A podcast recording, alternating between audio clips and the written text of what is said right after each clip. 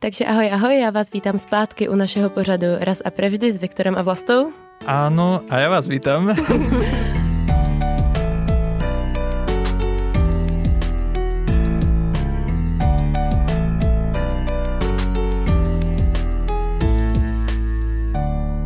Máme tu vysielanie po nejakej uh, medzisemestrálnej pauze, takže sme tu s novým, ale veľmi aktuálnym tématom a to je Erasmus. Přesně tak, dneska si budeme povídat o Erasmu, protože se zase blíží to období, kdy se podávají přihlášky, kdy vlastně se lidi rozhodují, jestli teda jet, nejet, případně kam. Takže si myslíme, že by to mohlo pomoct těm, co se třeba zatím rozhodují, jestli vůbec někam vyrazit a případně zaujmout ty, co třeba už někde byli, když zase uslyší nějaké jiné zkušenosti. Vlastně tebe by takéto vysílání pomohlo? Chceš jít na Erasmus? No, chci jít na Erasmus, už mám teda přihlášku vyřešenou, ale myslím si, že by mi jako určitě pomohlo v případě, že bych tu přihlášku ještě třeba neměla, protože jsem hodně bojovala s některými aspektama.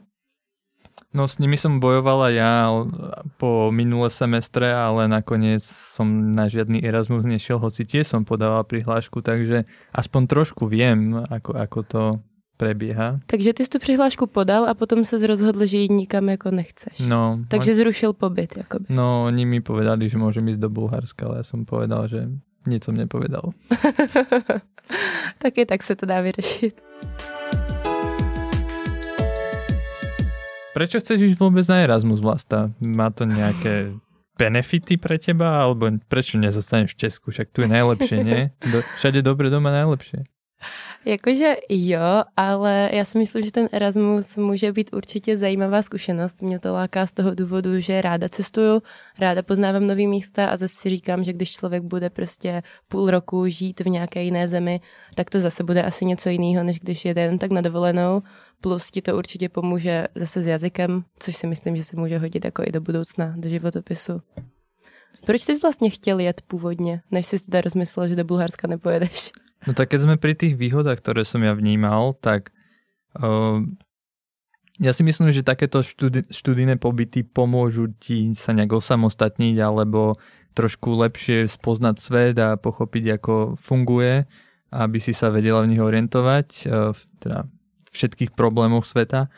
A to, to bola moja hlavná motivácia. Zároveň som chcel, aby som sa trošku zlepšil v sociológii, takže uh, takto som to pôvodne plánoval, ale nakoniec ma vlastne nepresvedčilo Bulharsko, že by to bolo to najvhodnejšie pre mňa, takže som sa na to vykašľal. A kam si chtěl pôvodne jet? Uh, no tak to bolo veľmi komplikované, akože mám ti povedať celý ten príbeh, hej? No určite, ja sa ho rada poslechnu. No, chcel som ísť do Portugalska a, a ako to bola primárna motivácia. No, lenže zo sociológie, čož uh, povedzme si nie až tak rozšírený obor a v podstate, keď som si prehľadal všetky tie rôzne uh, požiadavky, ktoré sa vyžadujú od uh, takýchto študentov, tak mi vadila jedna a to, že by som mal vedieť portugalsky aspoň na B1. Takže to som tak trošku sa od toho začal strániť. Nenapadlo a... ti třeba, že by se kvůli Erasmu začal učit portugalsky, abys mohl jet? No to ma napadlo. To je určite to, čo si spomínala, že tie rozšírenie jazykov je dobré, ale neviem, nemal som vtedy takú motiváciu, že sakra, že naučiť sa nový jazyk len kvôli tomu, aby som šiel na pol roka, či ma to tam vôbec bude baviť. No nebol som si týmto istý a toto ma trošku obmedzovalo a uh, aj, aj kvôli tomu som nevyrazil keď si to porovnáme napríklad s našou, neviem či môžem povedať univerzitou, ale fakultou minimálne, tak my sme napríklad Erasmu veľmi otvorení pre ostatných študentov, pretože mám taký pocit, že anglič, anglické predmety sú tu pomerne dobre zastúpené a skutočne ísť do Česka e, je celkom dobrá voľba a Česko na to, aké je malé, tak je aj z tých štatistik pomerne obľúbenou zemou, že sem chodia študenti. No dobře, ale to ti padlo Portugalsko, ale co dal teda? No tak vieš, je, bolo to komplikované. Akože veľa ľudí zo sociológie ide práve do Anglicka kvôli jazyku, mm-hmm. lebo ne, nemusia nič navyše uh, robiť.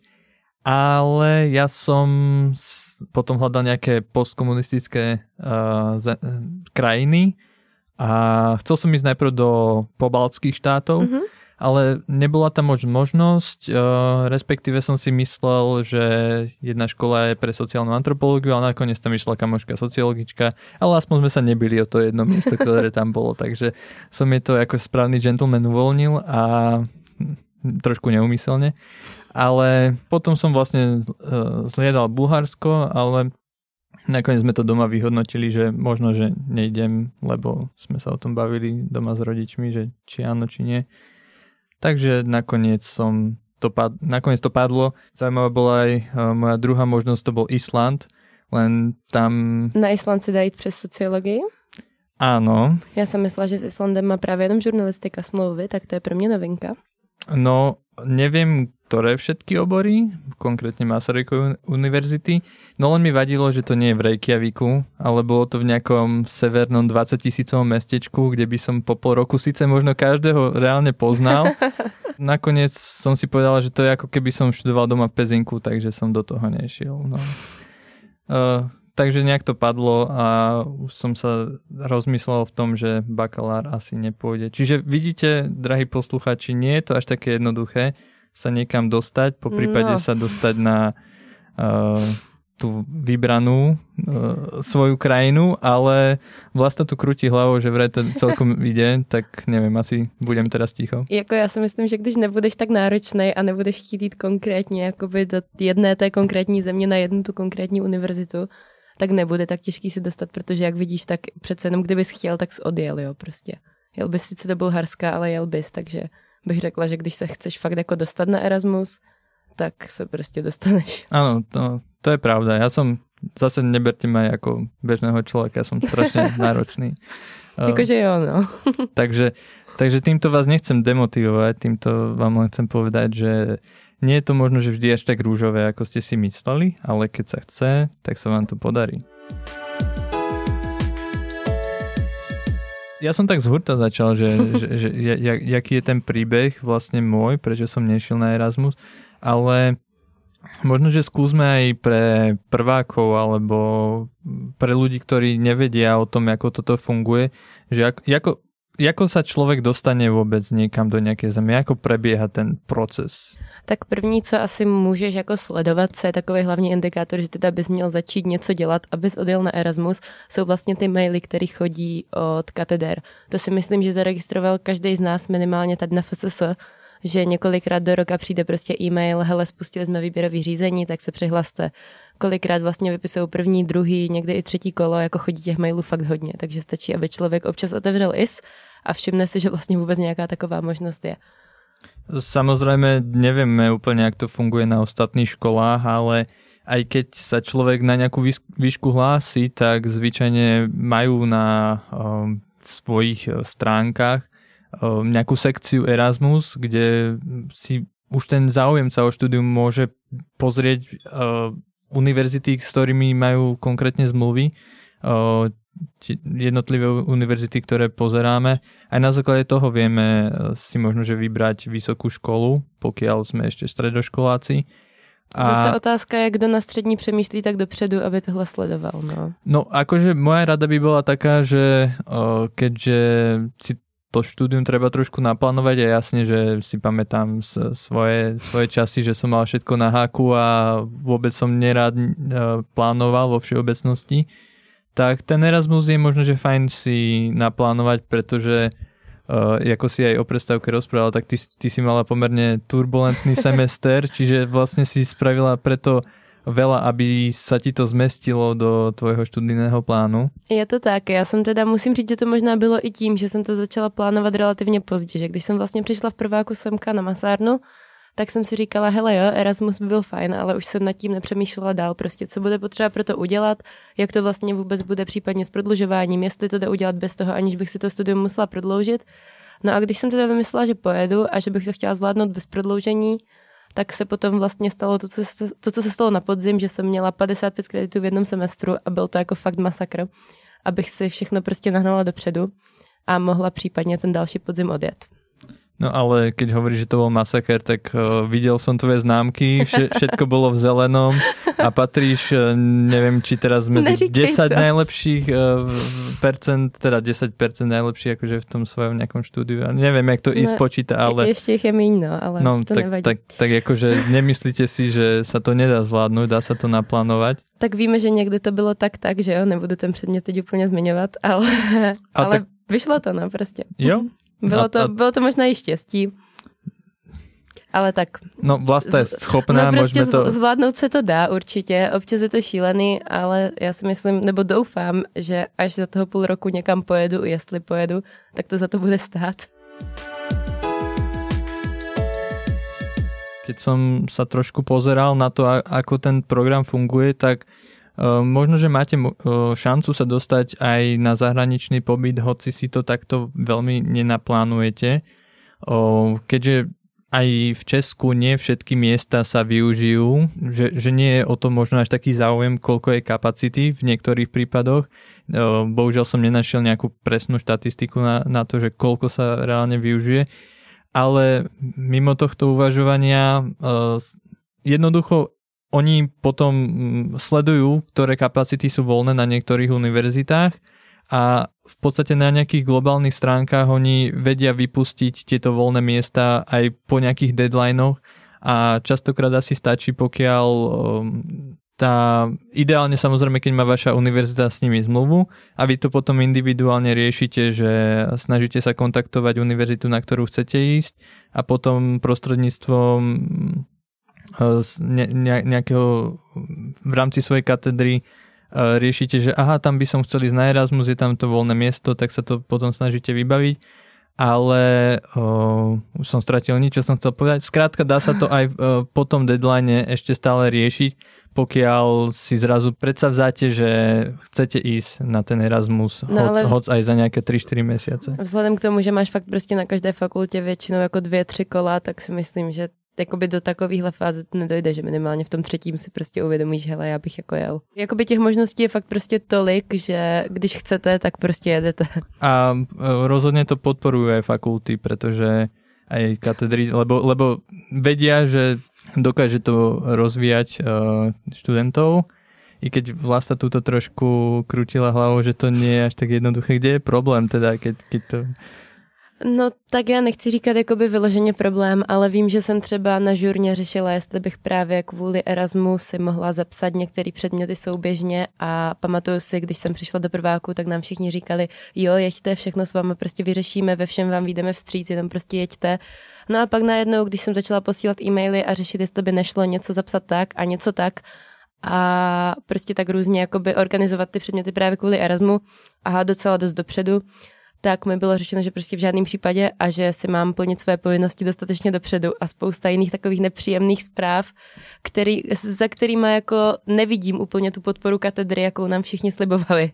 Takže z toho jsem byla taková lehce zklamaná, ale tak člověk se nakonec poradí se vším, že jo.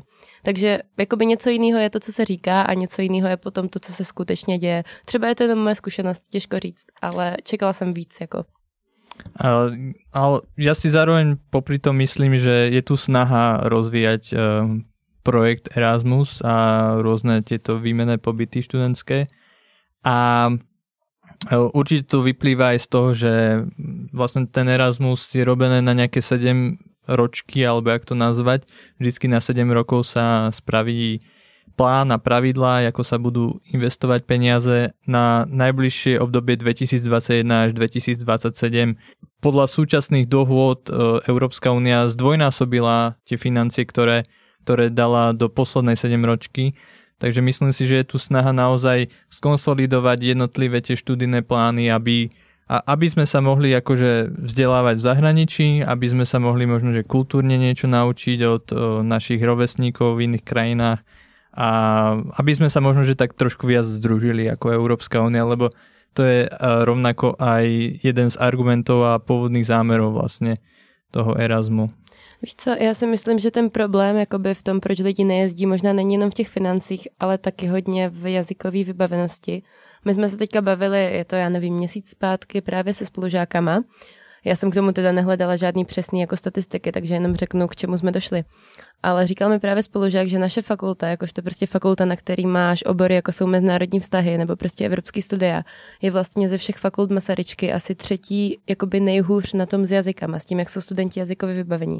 Čili potom prostě nechcou jezdit, protože se bojí třeba, že by to nezvládli v té angličtině nebo případně v nějakém tom jiném jazyce, třeba v portugalštině. Tak mě teda zaprvé jako hrozně překvapilo, že jako fakulta sociálních studií bychom na to mohli být fakt tak špatně, když jsou to prostě lidi, co fakt studují mezinárodky, Evropky a to mi přijde, že je jako jazyk docela potřeba. A hlavně, že prostě to ty lidi může ovlivnit natolik, že se pak prostě rozhodnou, že nikam nepojedou. To mi přijde úplně jako taková škoda, no. že člověk neobětuje třeba tu snahu naučit se ten jazyk a radši si řekne, hele, ne, radši nepojedu.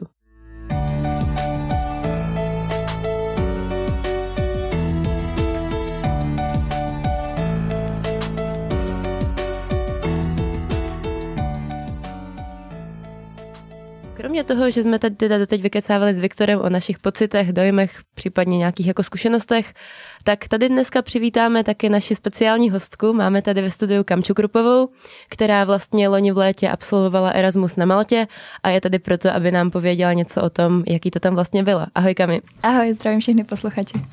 Vítaj u nás. No, jako bolo na Erasme? Je to skutočne, jako sa možno, že medzi nami študentami hovorí, že taká jedna veľká party?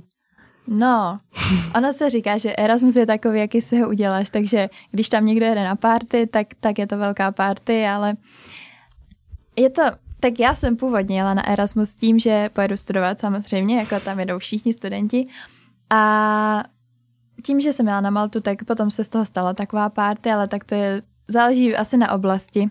My jsme měli party oblast, takže, takže party, ale uh, samozřejmě jsem tam i studovala. Je to fakt o tom, jak si to udělá. Když tam byli lidi, viděla jsem, já jsem taková všestrana, takže jsem se bavila jak s lidmi, kteří prostě na párty nechodili a chodili o víkendech radši na tury, spali pod čirákem, jezdili na kajacích a tak. A pak tam byla ta druhá půlka, která byla schopná pařit čtyři dny za sebou bez přestávky, jeli non-stop skoro, takže je to takové, je to fakt s čím tam přijedeš nebo za čím si tam jdeš a je to tím, že si tam sám, a rozhoduješ se sám za sebe, tak je to, jak ty se rozhodneš.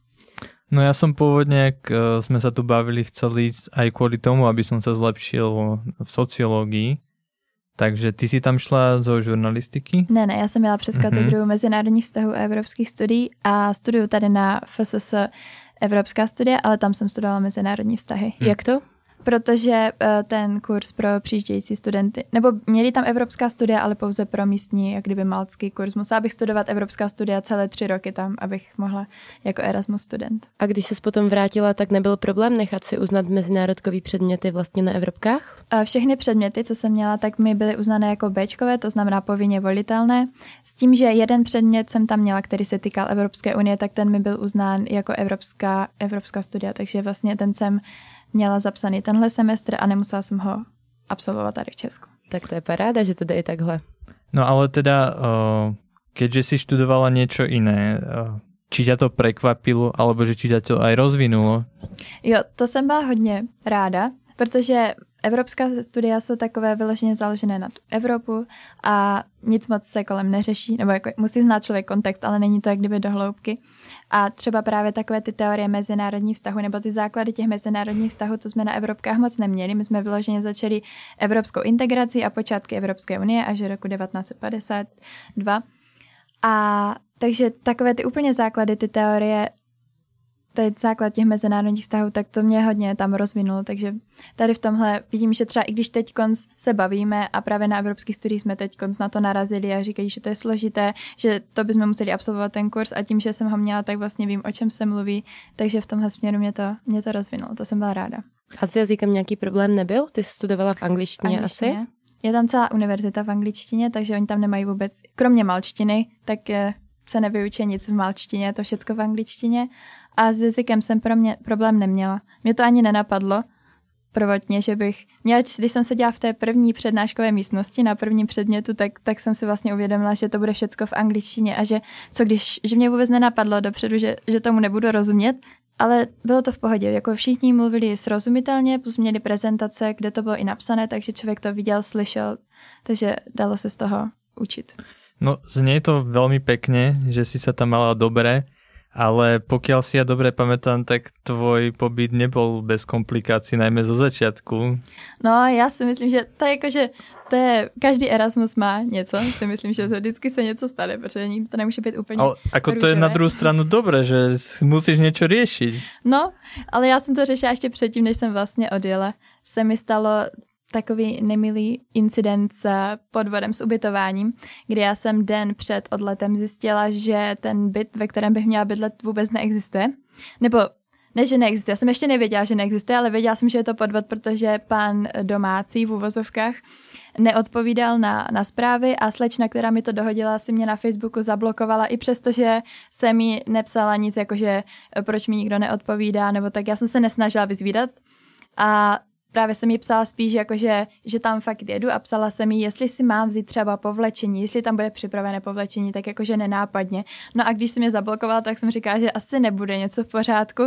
No a pak mi nikdo neodpovídal a další den jsem měla letět, tak jsem z toho byla taková trošku rozhozená. A ty... Jak se to vyřešilo? No, vyřešilo se to tak, že uh, se mnou letěl taťka na první víkend na Maltu.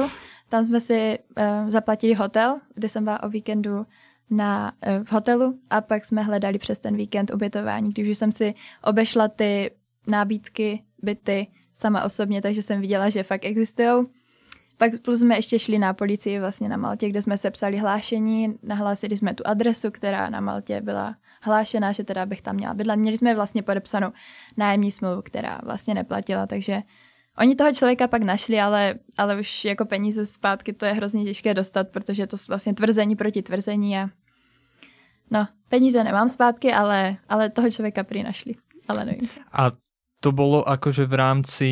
O, ma napadá otázka, že vôbec neviem, jak to je s ubytovaním, že či keď si sa hlásila, tak si mala aj možnosť na škole, alebo ako si to riešila? Je tam možnost, myslím, že by měla mít asi každá univerzita nějaké možnost ubytování na kolejích.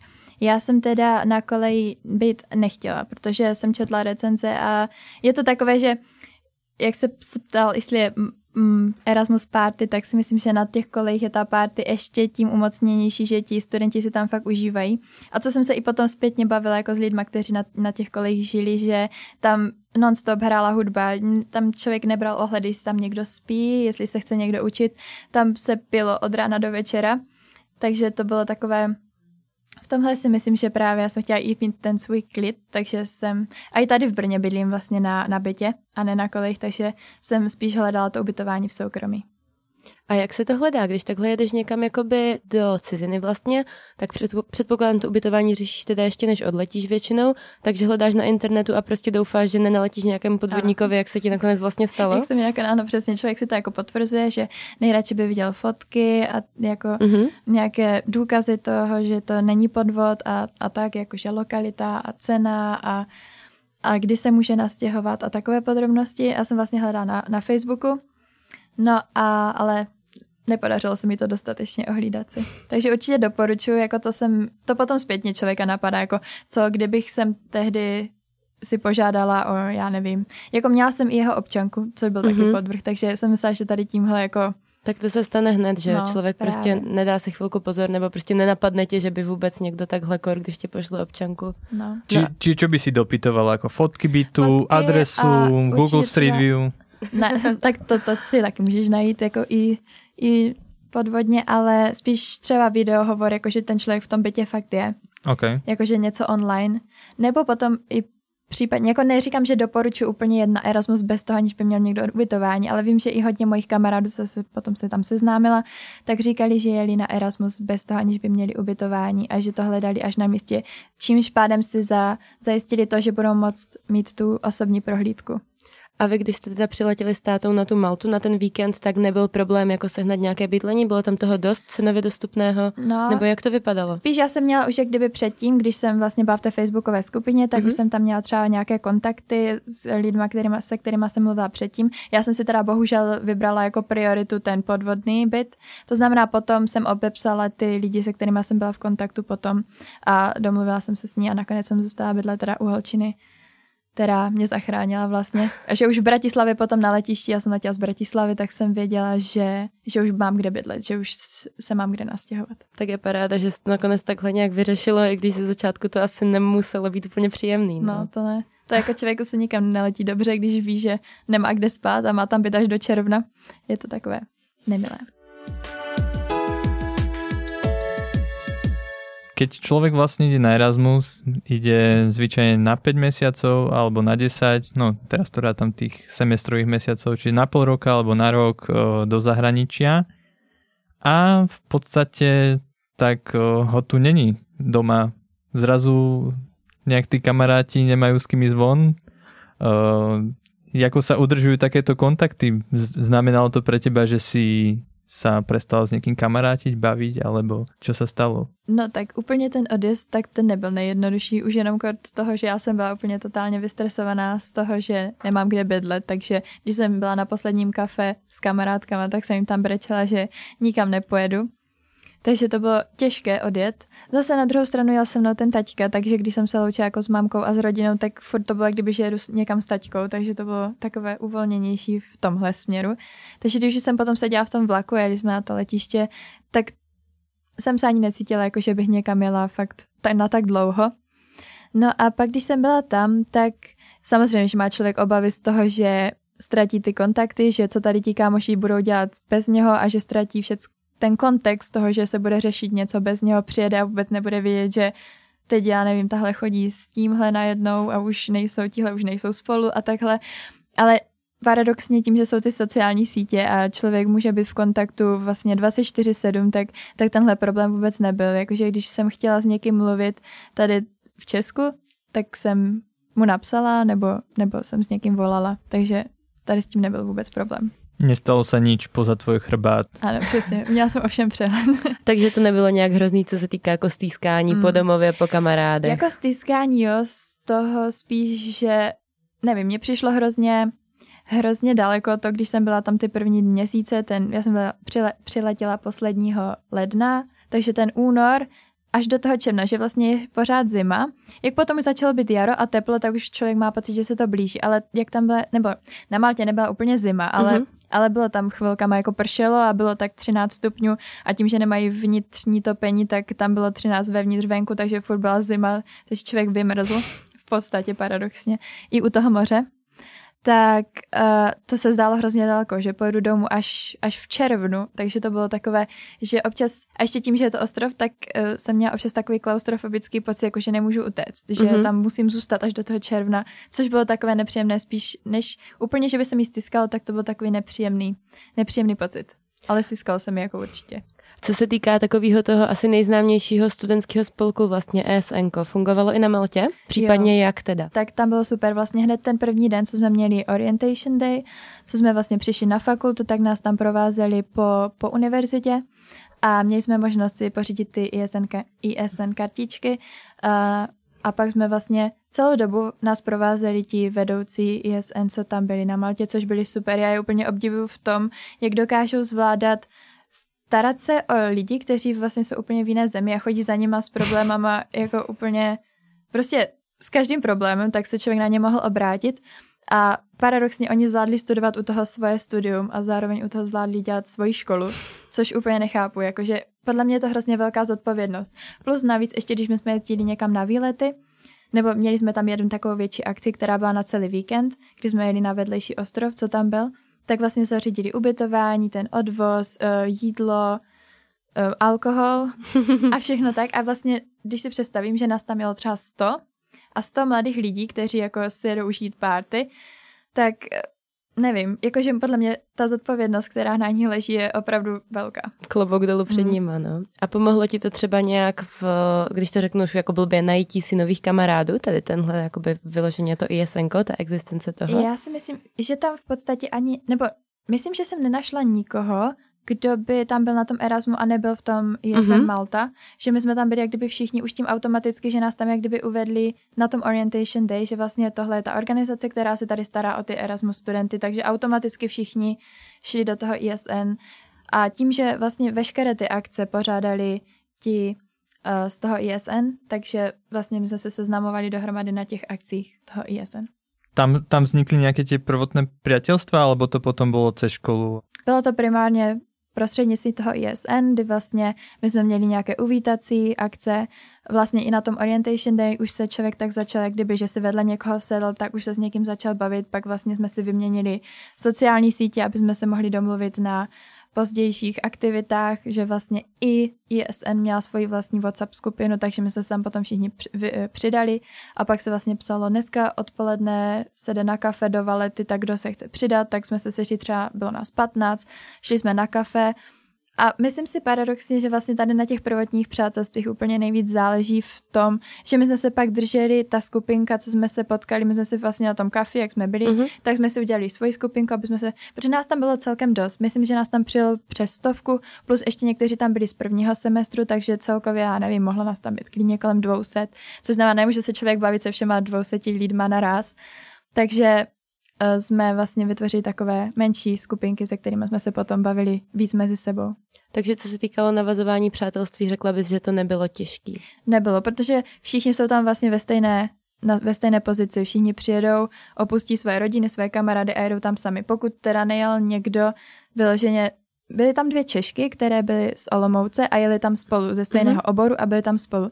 Což na jednu stranu vidím výhodu v tom, že těch prvních měsících nebyli sami, byli tam spolu, znali se, bydleli spolu, mohli všechno jak kdyby tak sdílet na druhou stranu potom mám pocit, že se trošku stranili, že byli hodně spolu, to znamená, že neměli takové ty tendence jako se připojit právě, aby si někoho našli v těch prvních začátcích a potom už to bylo takové, že my už jsme měli tu skupinku, tak oni se občas přidali, ale stejně byli, protože neměli ty zážitky s náma ze začátku. Mm-hmm. A keď skočím potom do budúcnosti, uh, boli tie vzťahy iba povrchné, alebo keď ste sa lúčili, tak to bolo náročné? No, bylo to určitě náročné, tak protože člověk, pro, pro mě ti lidi byli hrozně důležití v tom, že mě drželi v těch špatných chvílích, když mi bylo smutno nebo tak, tak jsem věděla, že tam někde jsou, že jsme na tom všichni stejně a všichni jsme si procházeli tím stejným. A, ale na druhou stranu člověk ví a počítá s tím, že za ten půl rok to bude muset skončit a my pojedeme domů a každý se rozjede zase do té zpátky svojí reality. Každý pojede do té svojí rodiny, mezi ty svoje kamarády, takže člověk počítal s tím, že, že to skončí. Takže neříkám, že ty vztahy byly povrchní, ale určitě je tam taková ta, máš to v hlavě, že, že víš, že to skončí, že to není asi úplně, že potom to bude na dálku. No a keď to je na dálku, tak pokračuje to, alebo tak já myslím, že my jsme měli zrovna ještě takovou jako super skupinu, super partu, co jsme si fakt sedli. Od toho prvního kafe, jak jsem říkala, tak, tak jsme to spolu tak drželi. A ta WhatsApp skupina funguje do teďka, my tam posíláme fotky, vždycky co se kde, někteří se, třeba myslím teď jedna Italka je zrovna v Řecku za dvěma řekyněma, tak posílají fotky, jak tam jsou spolu. A měli jsme teď konc jedno Erasmus Reunion v Budapešti na Nový rok, že jsme slavili společně Silvestra a tam nás bylo asi 26, což bylo celkem dost. Eh, organizovala to jedna Němka, to znamená, ta to měla precizně připravené, takže kdyby nebylo asi jí, jakože udělala tu iniciativu tím, jakože si to dokázala tak eh, roz, rozplánovat a všecko zařídila ubytování a kdo kdy jak přijede a to. Takže, takže to bylo fajn v tom, že tam byl někdo tak schopný, kdo to zorganizoval takže jsme se sešli. To je hrozně super, že se takhle jako potkáte vlastně, jestli jste tam byla v létě, tak půl roku potom, co mhm, jste mhm, vlastně se vrátili z mhm. Erasmu. A nešlo tam nějak jako vidět, že jste třeba byli půl roku od sebe, že by tam byly nějaký jako zase zpočátku bloky nebo tak? No to právě ne, já jsem právě s tím trošku tak jako, že jela mm-hmm. jsem tam s obavou toho, jako co když už si nebudeme mít co říct, co když jako teď budeme v podstatě jsem si říkala, budeme furt jenom mluvit o tom, jak bylo na Maltě a tohle to. A přitom vůbec, jako my jsme přijeli a bylo tak, kdyby jsme se vrátili všichni zpátky. Tím, že to možná i bylo tak, že jsme se sešli v neutrálním městě, že to byl, nebylo město ani jednoho z nás, mm-hmm. že to mhm. bylo v Maďarsku a myslím, že tam nebyl nikdo z Maďarska, teď se nejsem jist, ale myslím, že ne, že nebyl nikdo z Maďarska. Takže že to bylo takové, kdyby zase jsme byli všichni a zase na neznámém místě a zase všichni spolu jsme prožívali takové to, jako že jsme objevovali to město potom druhý den a, a bylo to super. Takže kdybych se tě teď zeptala na jednu jako fakt nejlepší věc, co ti Erasmus dal? Paradoxně, i přesto, že jako přátelství určitě, tak si mm-hmm. myslím, že jediná nebo jedna z nejvíc věcí, co mi Erasmus dal, bylo poznání sama sebe. Že jsem byla hodně sama se sebou a že člověk hodně pozná sám sebe, jako co je schopný zažít, co všechno je si schopný zařídit, že je schopný sám půl roku žít v cizí zemi tak myslím, že to poznání sama sebe. Takže vlastně tak, jak říkal Viktor na začátku, když někam takhle odjedeš, tak ti to pomůže se tak nějak osamostatnit, naučit se prostě mm-hmm. žít v podstatě mm-hmm. už na vlastní pěst. Jo, to si myslím, že je ta jedna z největších věcí. Kami, já bych se tě ještě chtěla zeptat, jaký je vlastně rozdíl mezi systémem, co se týká školy, co se týká zkoušek na Maltě a mezi systémem naším tady vlastně na FSS přímo? Rozdíl v tom vzdělávání samotném není až takový velký. Měli jsme tam vlastně přednášky, psala jsem tam seminární práce, jako tady.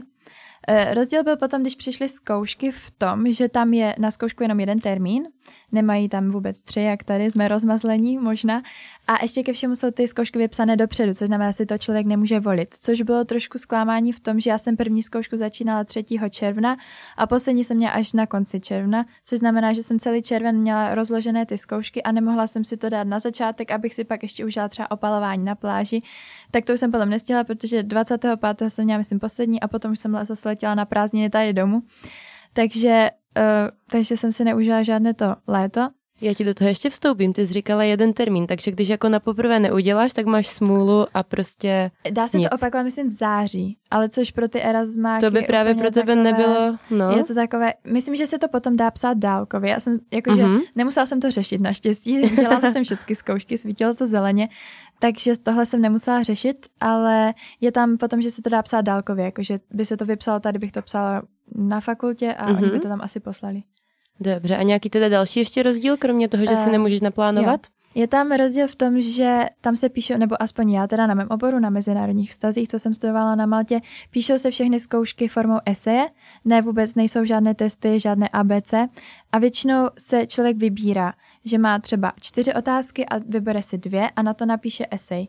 Píšou se dvouhodinové zkoušky, což znamená, že člověk má hodinu na každou otázku je to rozdíl v tom, že to donutí člověka opravdu číst tu povinnou literaturu, protože ty otázky jsou tak obsáhlé a člověk se snaží vstřebat do sebe co nejvíc informací ohledně toho oboru, aby to potom mohl využít v té eseji, kdy vlastně píše všechno, co ví. Což znamená, že byly otázky velmi obecné, i třeba eh, když jsem vzpomínala teď v pauze ten předmět, který se týkal náboženství v mezinárodních vztazích, tak jedna ta z těch otázek byla právě Popište, co říká povinná literatura o roli náboženství v mezinárodních vztazích, což znamená, že to byl vlastně název předmětu a byla to i otázka ve zkoušce a člověk měl opravdu možnost se rozepsat a tím, že člověk četl tu povinnou literaturu, která k tomu byla určena, tak, tak věděl v podstatě všecko. Takže to pro tebe bylo jednodušší zvládnout bylo než zkoušky tady. Mm-hmm. Protože tady mi přijde, že tím, že jsou otázky ho, hodně konkrétní a mm-hmm. často i na A, B, C, D, což znamená, že je jenom jedna správná odpověď a ani se nemůže člověk vůbec nějak rozepsat, je to často obifolování se a i když se člověk třeba učí, tak potom má pocit, že když tam vyberou otázku, kterou zrovna přehlídl nebo si nezapamatoval, tak má pocit, že zklamal nebo že, že se neučil dostatečně, přitom se třeba učil, věděl by to obsat mm-hmm. slovy, ale, ale netrefila jsem zrovna otázka, kterou, kterou by věděl. Což je takové demotivující, bych řekla. A potom studenti mají tendenci právě si jako hledat otázky z minulých let a takhle si mm-hmm. to mhm jak kdyby učit se to spíš právě jako po paměti nebo vyloženě. Prostě ty... učit se to na zkoušku a ne proto, ano, aby si přesně. z toho potom člověk v finále něco odnesl. Přesně. A to si myslím, že právě i proto mi ta Malta dala hodně tady v tomhle, že teď mám přehled. Že kdyby se mě zeptala právě na ty teorie, tak, tak budu vědět, mm-hmm. protože, protože si to pamatuju. To je parádní. No mne sa to práve páči z toho hľadiska, že ty sa teoreticky aj vieš v tej literatúre potom rozvíjať v niečom, čo teba baví a je väčšia šanca, že možno nevypadneš na tej skúške, hoci samozrejme nemusí si vyťahnuť to v rámci tej esej, čo ťa zrovna najviac zaujíma, ale je, mi to príde také možno, že trošku voľnejšie, ako nejaký všeobecný výpis všetkých uh, informácií, čo by si mala vedieť úplne konkrétne, čo, uh-huh. čo je taká trošku encyklopedická znalosť, Přesně. ktorá síce mám pocit, že sa postupne vytráca a úplne je to voľnejšie oproti strednej škole, keď sme sa tu bavili o, v dieli o školstve, ale toto mi přijde poměrně fajn. A i vlastně, že člověk, když píše nějakou seminární práci, tak potom vlastně ty znalosti z té seminární práce může použít u té zkoušky, že když jsem psala seminární práci, myslím na realismus právě v teoriích, tak potom byla jedna z těch otázek o realismu, takže jsem si vybrala a použila jsem tam i vlastně znalosti, které normálně člověk načerpá při práci seminární. No, tak vidno, že štúdium v zahraničí môže obohacovať, môže dať nové nadhľady aj na spôsoby učenia. Takže Kamča, Odporučila by si Erasmus? Já bych to určitě doporučila, protože je to určitě zkušenost, kterou by si měl vyzkoušet podle mě nebo nechci do toho nikoho tlačit nebo nutit, ale pokud člověk má tu možnost, tak je to určitě dobré a myslím, a určitě bych to doporučila za sebe. Hodně mě to posunulo, si myslím. Jak sama o sobě jsem zjistila hodně, takže jsem se osobnostně rozvinula, tak i vzděláním bych řekla a taky v náhledu na, na způsob života jinde a i vlastně přijeli lidi z různých kultur, takže celkově, celkově mi to rozvinulo. Poslední otázka ode mě. Jela bez znova? Byla jsem přihlášená. Já jsem vlastně ještě, když jste mluvili na začátku, tak já jsem zažila i to, co zažil Viktor, že jsem se přihlásila na Erasmus, dostala jsem se na Erasmus, ale pak jsem se odhlásila. A teda, já jsem teda řekla, že nepojedu, napsala jsem e-mail, že, napsala jsem e-mail, že nepojedu, protože jsem si říkala, že uh, jako určitě bych vyjela znova, to není jako, že bych nechtěla jít znovu, že by to bylo něco hrozného, ale říkala jsem si, že počkám na, na magisterské studium, protože radši si dodělám toho bakaláře, už abych měla něco hotového a teprve potom pojedu. Protože jsem si říkala, že takovou tu prvotní zkušenost, to poznání sama sebe a ten osobnostní rozvoj a ta zkušenost toho Erasmu jako takového, to už bude v podstatě to stejné, akorát by se obměnilo místo a lidi a škola. To znamená, že už by to bylo něco jinčího. Nebo mm-hmm. podle mě by mi to dalo míň v tomhle, že už jsem si to jednou zažila. Takže takový ten prvotní zážitek, který už mám a tu zkušenost, kterou už mám, tak tu už jsem si prožila a s, ten, s tím zbytkem to se dá počkat třeba až do, do magistra. No a ja by som k tomu len dodal, že napriek tomu, že som nešiel, tiež by som to odporúčal, tak ako to v eh, školskom roku 2017 a 2018 využilo až 340 tisíc študentov v Európe, tak odporúčam. Čo vlastá? Já bych to určitě taky asi doporučila, však sama mám teďka podanou přihlášku, sama doufám, že na podzim někam odjedu.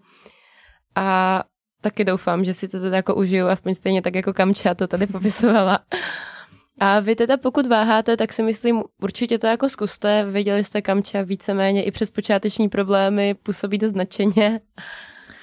Ešte máte na to približne niečo okolo týždňa, aspoň teda čo sa týka Masaryku univerzity, potom sa to líši tuším od eh, fakult alebo od, od katedier, že dokedy sa môžu podávať prihlášky. 1. března zavírá FSS, no. Určitě hmm. se nenechte odradit složitou administrativou, protože to je taky průchod peklem předtím, než člověk může někam odjet. Než jsem se dostala k podpisu výjezdové smlouvy, tak to taky trvalo nějaký, nějaký Ježiši, to ani nezmiňovat radši, já už jenom přihláška mě jako ničila.